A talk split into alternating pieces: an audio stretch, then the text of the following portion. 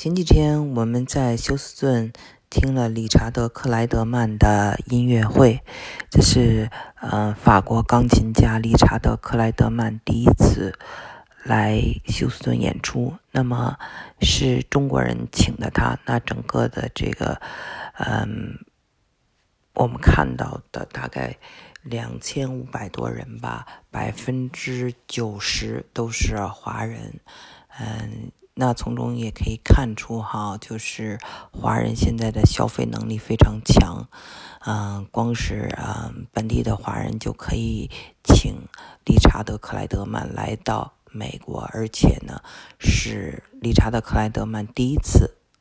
来美国也。的这个休斯顿演出，接下来他去的几个城市呢，也都是这个巡演，也都是呃华人安排的。那么华人现在在美国有呃五百万左右的人口，占人口的百分之一点五。嗯，虽然呢人口不多，但是消费能力还是很强。所以从这个请克莱德曼到这个。休斯顿就可以看出来了，嗯，克莱德曼，嗯，在这个演演奏过程中呢，呃，几次都有说中文，还请了四个琴童，全是中国人哈，上来来表演，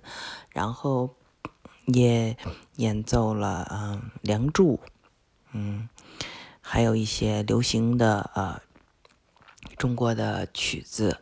当然，他也演奏了美国的一些呃曲子，比如说《美国往事》里的，还有《泰坦尼克号》，还有《Mission Impossible》等等，嗯，非常过瘾。就是我在中国也看过他的嗯演奏，那么嗯，他这个人非常敬业。像我在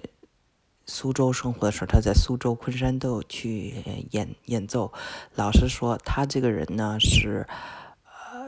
世界吉尼斯纪录上认为是最成功的音乐家之一。其实现在他已经六十五岁了，马上就要六十六岁了，不用这么啊辛苦啊，或者这么勤奋。但是他真的是一个非常敬业的人，呃，非常的谦虚，而且呢，就是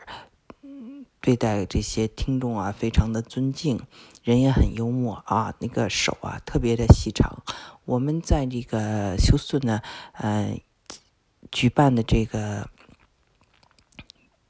地方哈，这个音乐厅不是呃像现在国内的这些音乐厅都是很新、很很豪华、很高档，就是很一般。但是呢，嗯，我们的距离就是很近，可以看它看得非常清楚。这个呃，钢琴王子也演奏了这个情歌王子，嗯。的一首曲子叫《爱如潮水》。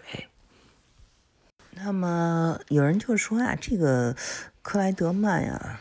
他是通俗的，根本就不高雅。但是对我们来说，其实高雅并不重要，最重要的是记忆。他勾起了青春的记忆，不管是水边的阿迪丽娜，还是梦中的婚礼。嗯，还是嗯，《罗密欧与朱丽叶》都给我们带来很多美好的回忆。我们在呃成长的过程中，多多少少都听过很多他的曲子，而且呢，他八十年代的时候在中国呢，就是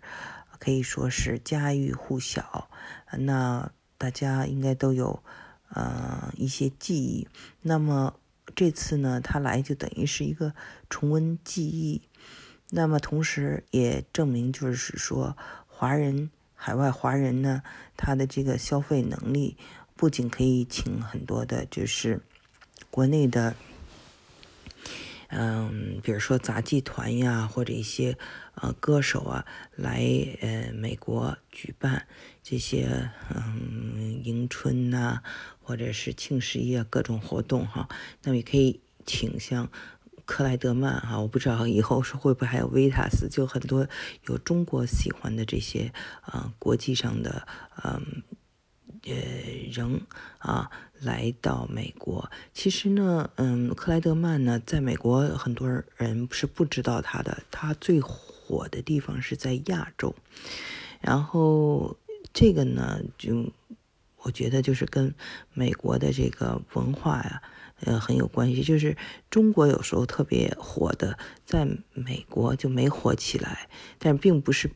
说它不好，它可能是因为太好了或者太优雅了，它不适合这个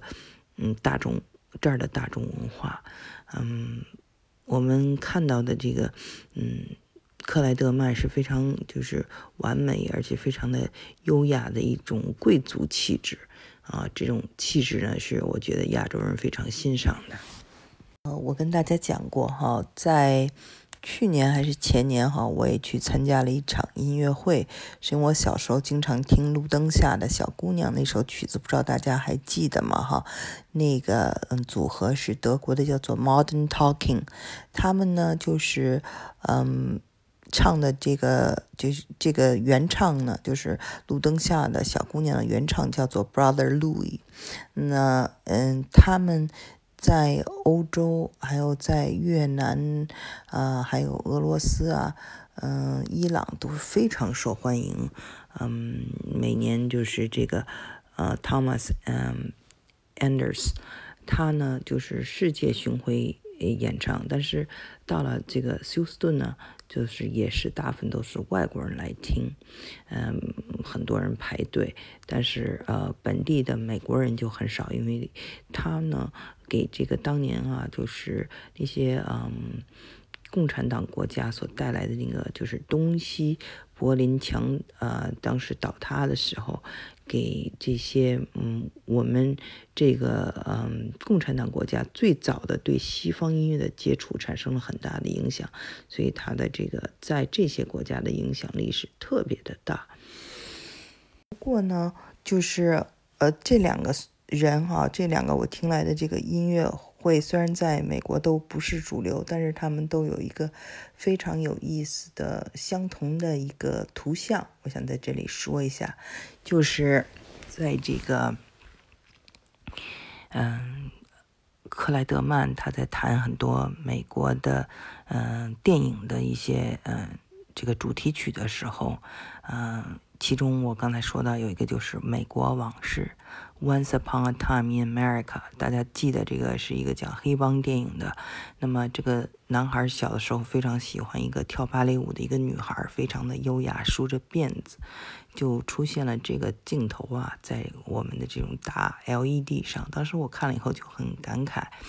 非常感动啊，因为小的时候也看过这个电影啊，对这些镜头呢，影。印象非常的深，然后就是路灯下的小姑娘的原曲啊，叫做 Brother Louis，他的 MTV 呢也非常有意思，也是一直就是有这个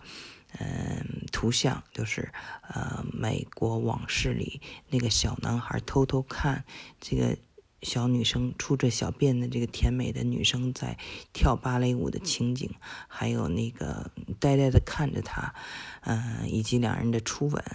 嗯，也是有很多这个镜头，就是等于两个，嗯，呃，我最喜欢的这两个音乐会呢，都不是美国主流的，但是却又都，嗯，有美国的这个往事的这个图像。所以是一种重合吧，嗯，所以《美国往事》确实是一个非常经典的一部电影。